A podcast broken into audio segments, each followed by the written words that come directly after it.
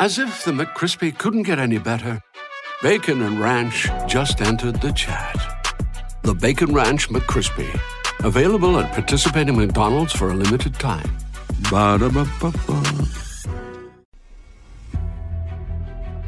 Davis steps under center. Gibson and McClendon behind him. Davis with motion by Richard. Will give the ball to McClendon. He leaps. Oh, he doesn't get in. He fumbled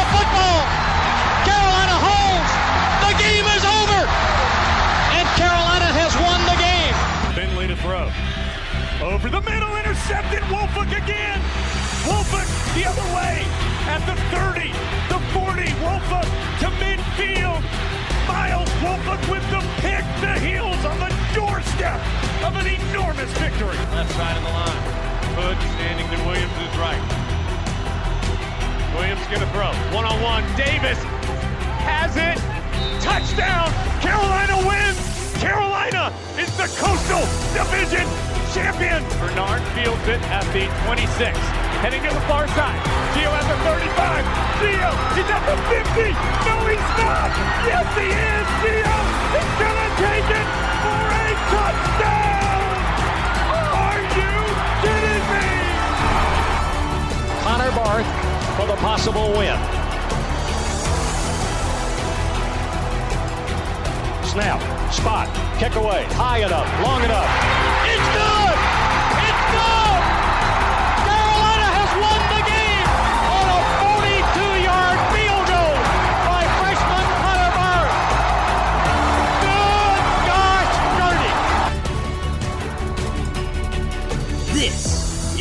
Heel Tough Blog Podcast. Hey guys, and welcome to another edition of the Heel Tough Blog Podcast. It's your host, Anthony Pagnano, with you guys as always. And today we are taking a look back at the commitment of 2022 three star quarterback Conner Harrell to the Tar Heels over teams like Northwestern, Arizona State, and Michigan. And along with me to break down his commitment, it is our recruiting analyst, Zack Hubbard. And, you know, Zack, I think the first thing that uh, we got to talk about with this commitment is, you know, this just continues to build Carolina's momentum, not only on the recruiting trail, but really in building one of the nation's better quarterback rooms. And it's amazing to think, you know, just a couple of years ago, this was a group that couldn't really find a starting quarterback that they felt confident could win an FBS game. And now, just a couple of years later, you can kind of make the argument, especially especially after landing Harrell, uh, that this is one of the better units in the entire country. Absolutely, and I think you have to look at really two individuals for this change in particular.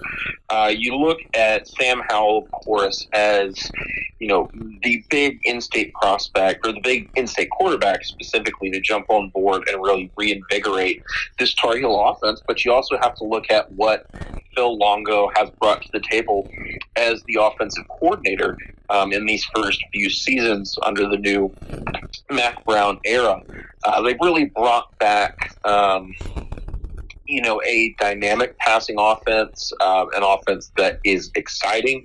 Obviously, uh, did see some flashes of that uh, under the previous coaching staff, but did sort of tail out at the end as sort of the quarterback talent, the overall talent on the roster uh, began to sort of fade over time. But you know, you, you look at everything as a whole, you see not only the quarterback that the staff has been able to put into place, but the offensive system that allows guys to come in and you know play with a lot of confidence to to make all the throws, to run a little bit, but you know this sort of high flying offense. Um, I, I think that the Tar Heel structure that they have in place here, specifically for quarterbacks, is very appealing. And, uh, you know, we see the fruits of that in getting a commitment from uh, three star Conner Harrell out of Alabaster, Alabama. Yeah, and I mean, look, he comes from a very accomplished program, one of the best programs in the country, really, over the last few seasons.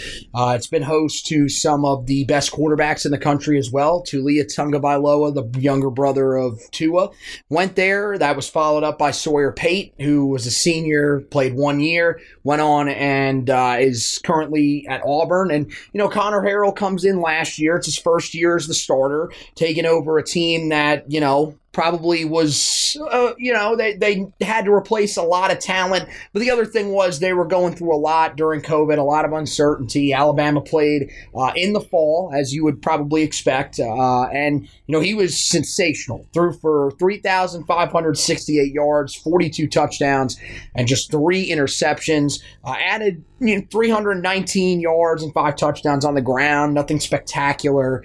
Uh, but, you know, still a, a guy that really has the ability to kind of get it done in both aspects of the game. If you watch, you know, some of his games from this past year, there's a, you know, particularly the game that I watched uh, in, you know, against Hewitt, uh, Trussville. I watched that game earlier this year. He's got the mobility. I think he's going to be a guy sort of similar to Drake Maye that he may not jump off the page at you when it comes to running the football, but he's a guy that's pretty mobile. And uh, I mean, look, it can't be taken lightly uh, that he led this team to a state title. He was named the Gatorade Player of the Year in the state of Alabama. He was also named the Class 7A Back of the Year by the Alabama Sports Writers Association. Both Tagovailoa and Sawyer Pate before him were also named in that category. Both of those guys, of course, landing at big schools. And uh, he, also, you know, a couple other awards Birmingham Offensive MVP Award from uh, Alabama.com. And of course, all conference, all region. Uh, he was just phenomenal all around.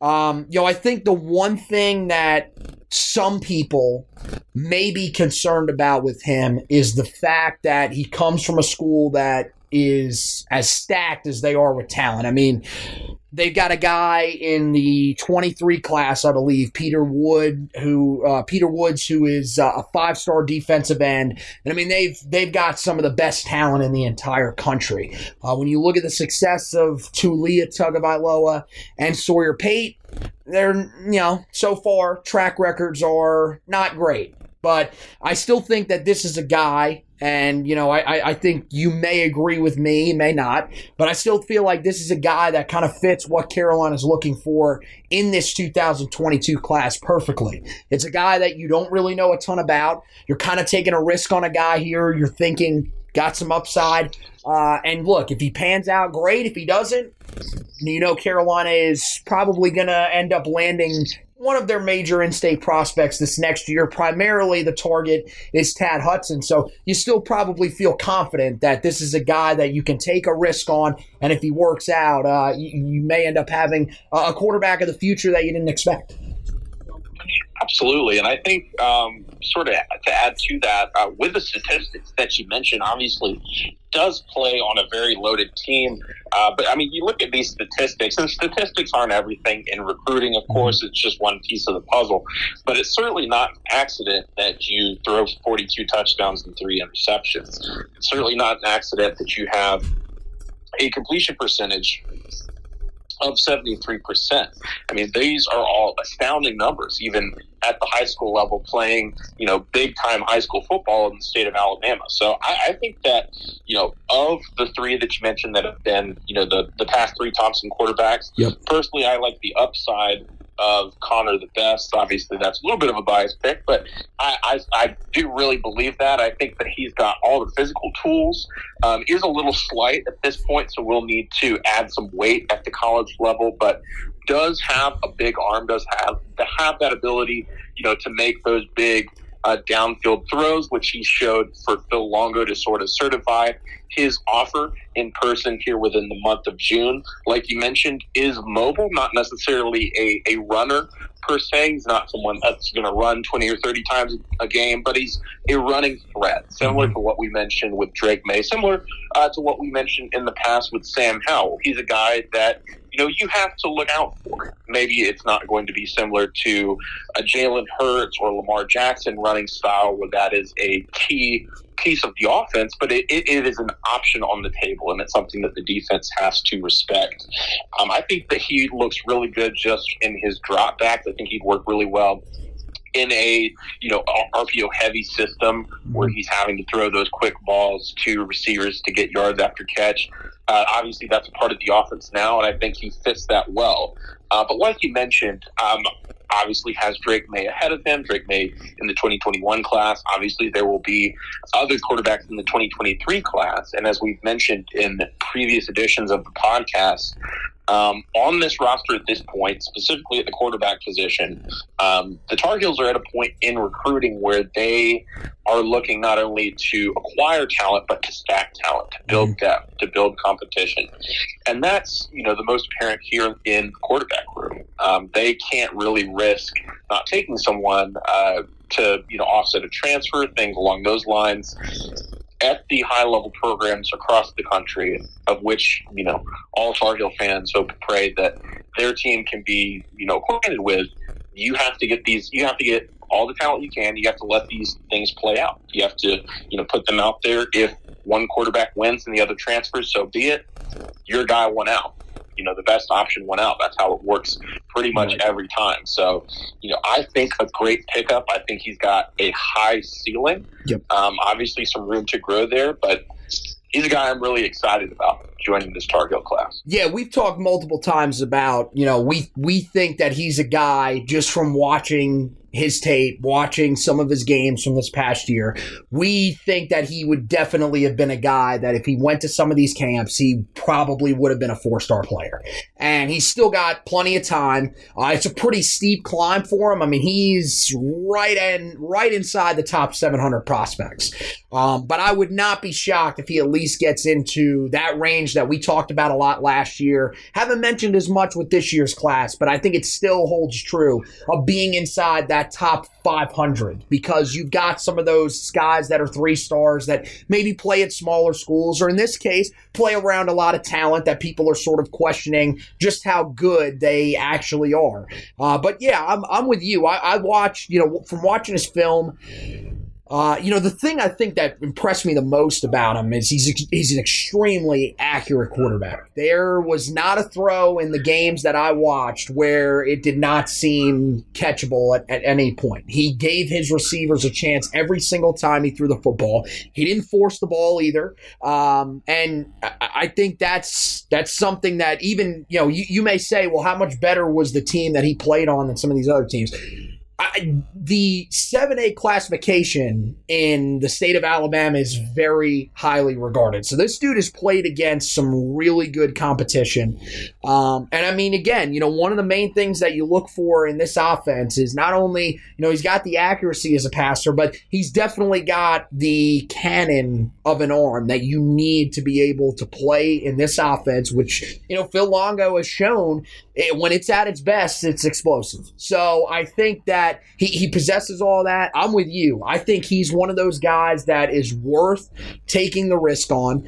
And when it comes to stacking talent at the quarterback position and, you know, worrying about guys that are going to transfer, I think at this point you just have to kind of assume that that's going to happen. And to be honest with you, I think this is also part of just playing ahead for that because I think we've both kind of thought probably in our own heads here, just from some of the stuff that we've seen, just from knowing his recruitment from a couple of years ago, uh, there's a legitimate chance that if Jacoby Criswell loses the backup quarterback job to Drake Maye, um, which you know we'll, we'll see. Uh, we we actually just recorded an edition of the podcast, me and Josh, where we're previewing the quarterbacks. We talked about the quarterback battle, um, and we kind of go over that. But if he ends up losing that battle, there's a legitimate chance that he can enter the transfer portal. And to be honest with you, it makes a lot of sense. If he was to go and play for Sam Pittman at Arkansas, I think he would be able to have a lot of success. They recruited him extremely heavily coming out of high school, and he's a guy that probably would thrive in a system where they're still really looking for their quarterback. Um, you need to get ahead of that because if for some reason you did not land a quarterback in this class, you would be looking at a possibility of Sam Howell could leave early. If Criswell loses the backup quarterback job, he could transfer. And all of a sudden, you're back to a quarterback room that would have Drake Maye as your main guy. You would have Jefferson Boaz as your backup, which wouldn't necessarily be a terrible thing. But you're two injuries away, two suspensions away, whatever, from possibly having to roll then with an unproven, probably young walk on quarterback. Carolina's looking to avoid those types of scenarios at all costs. Uh, they don't want to get back to the point that they were even in 2019. I mean, we remember back to a couple years ago. You know, Jace Ruder was their backup quarterback early in the season. Remember, he gets injured in the game against App State. All of a sudden, Vincent Amendola, who is a true freshman walk on, is Sam Howell's backup. Now, Sam, you know, luckily was able to stay healthy through all of that. But if he had gone down, you would have been rolling out a true freshman walk on Eh, you know, for a team that you felt pretty good about. You thought they could go to a bowl game, but Vincent Amendola was probably not a guy that you were going to put confidence in to win an ACC games. No offense to him. So I think this is this is something that Carolina definitely needed. And you know, we talked about this a little bit on you know the last edition of the podcast. I think it's worth touching on again here in case people missed it. We'll just touch on it shortly here. I think one of the things that a lot of people are going to start looking at now is what does this do for the 2023 class? I think at this point, Carolina has kind of gotten to the point of some of these other powers out there where they are going to take a quarterback in every single class. I don't think that this hurts their chances with Tad Hudson. I don't think that this hurts their chances if they want to get into the running with some of these other major quarterbacks. There's a couple other guys in this area that they could very well be in the mix for here if they want to jump in. Guys like Alim Appler, who was at New Hanover High School out towards uh, Wilmington, North Carolina, transferred. He's going to play at Dutch Fork High School in South Carolina. And uh, you've also got another guy that was, you know, formerly of, of the same high school of Sam Howell and Carson Black. Ended up transferring uh, before last year, played his sophomore season at Nations Ford High School in uh, Fort Mill, South Carolina, was phenomenal. He's another guy that's probably going to end up being a three to four star prospect. Do you think that this hurts them in any way when it comes to their the, the outlook of some of these prospects in the 23 quarterback class? I don't think so. I mean, it's it's like we mentioned, or, or like you sort of reiterated, um, in quarterback rooms, specifically at programs that recruit and develop the position well, and therefore will get you know a top level guy uh, almost every year. There's going to be transfers. You see it at a lot of these schools. You see it at the Alabamas, the Ohio States, the Clemsons, the Georgias. Those guys have transfers, specifically quarterback transfers, um, you know, more often than ever before. So it, it's not improbable that North Carolina, like you mentioned, could be in that same boat.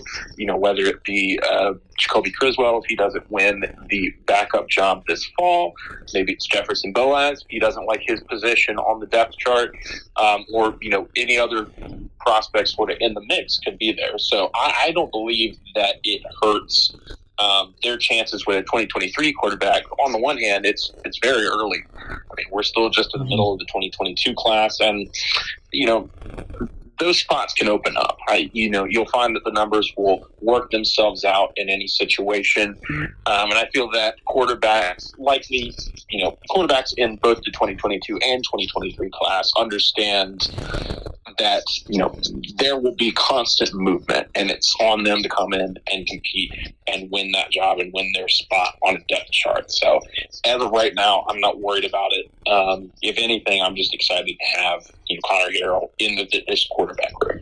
Yeah, I'm with you. I, I think it's uh, it's great competition. He's a guy that I feel can come in here and you know at least make an impact. I, I think he's uh, he's definitely going to put his name in the running to be one of the guys that stays on this roster. And and at the least, I think the main thing that this does is look if Jacoby Criswell was to leave, this shores up your quarterback room to where you can definitely sustain it. You could probably sustain it even before he was a part of this class. Now with him in it, I think you're in perfectly fine shape, and I think he's a guy that's like you said. He's got a, he's got a high ceiling, a lot of upside. Let's see what he can do in this offense. So that wraps it up for this edition of the podcast. Again, uh, this is going to be a crazy month here. I, I, mean, we talked about how crazy the month of June was. That was really just a, you know, with the visits we're getting into a lot of these decisions. And it feels like, you know, I mean, Jake Pope has pretty much come out and said within the next two weeks he will be committed. So that's the guy that we're keeping probably the closest eye on at this point. But there's still a lot of other guys that are probably going to end up making their decisions, if not in the month of July. I would be shocked if a lot of these guys do not end up pulling the trigger before they start their senior year of high school football. Uh, sometime usually around uh, mid August. Some other states don't know if they're going to start a little bit later, with it being that they played in the spring. I know the state of North Carolina is not. I'm not sure about some of the other states, but a lot of these guys are probably going to want to get these decisions locked down. And we're going to have you covered on all of that right here on the podcast. Uh, we'll be doing the same stuff here, uh, you know, whenever Jake Pope commits, whether he commits to Carolina, commits to Georgia, commits to Notre Dame, wherever he commits, we'll be reacting to it, tell you where Carolina goes next, uh, everything like that. And we'll also have that on the website, heeltoughblog.com. We've been breaking down all the commitments. Go back, read the breakdown on Conner Harrell, uh, get a little more insight into what exactly Carolina is getting with him. You can go back, uh, read the three commitments from the month of June Marcus Allen, Bo Atkinson, and Justin Kanyuk, all up there for you guys to take a look at. Uh, and then uh, we'll, of course, uh, be keeping you up to date on all of the other stuff that's going on here. Don't know if we're going to be doing the stock reports anymore. Uh, don't know if there's really going to be enough news kind of piled together with a bunch of guys not really getting on campus at the same time, everything like that. But if we do have you know enough information. We'll go ahead and put one of those out for you guys. Uh, and uh, when, as, when it comes to everything before the start of this upcoming season for the Tar Heels a team that's probably going to be rated uh, you know consistently inside the top 10 in a lot of preseason polls, we've got you covered. Uh, as I mentioned, today we filmed uh, two of the editions of the podcast that are going to be coming out. Those are on camera as well. So we are back to doing those. It's really exciting stuff. You guys are going to want to check it out. Uh, we're going to have it over on the Facebook page. We're still going to have the audio versions that you guys can listen to on your podcast platforms. Um, we go through, we're going through the positions, uh, you know, position groups one by one this year, just like we do with the articles. We've got the quarterbacks. We recorded that today. We did the running backs today as well. We're going to go back uh, probably sometime either later on this week, early next week, and we'll do the wide receivers and tight ends and the offensive line, and then we'll turn to the defensive side of the football and special teams to close it out. Uh, so a little more in depth than we've done in years past on the podcast. And uh, as I mentioned, we are back on camera, so that is definitely exciting. Gives you guys a little bit more of an interactive view uh, of what's going going on, uh, got our own set, everything like that. So uh, we are really appreciative of the people that have uh, helped us make that possible, and appreciative of you guys uh, for you know uh, sticking around with us uh, through all of that. And you know the video podcasts were very successful last year, so we'll hope they'll be just as successful this year. All that stuff can be found over on the Facebook page. Make sure while you're there you like and follow the Facebook page so you can see all the articles, all the video podcasts all the regular podcast editions, and make sure that wherever you are, you subscribe to the podcast if you're listening, whether it's on Apple Podcasts, Google Podcasts, Spotify, any of those. If you're one of our listeners, make sure that you are subscribed to the podcast so you don't miss any of the editions of the podcast that we have coming up. So that wraps it up for this edition of the podcast. Want to thank Zack for hosting with me. Want to thank you guys for listening. And as always, go Tar Heels.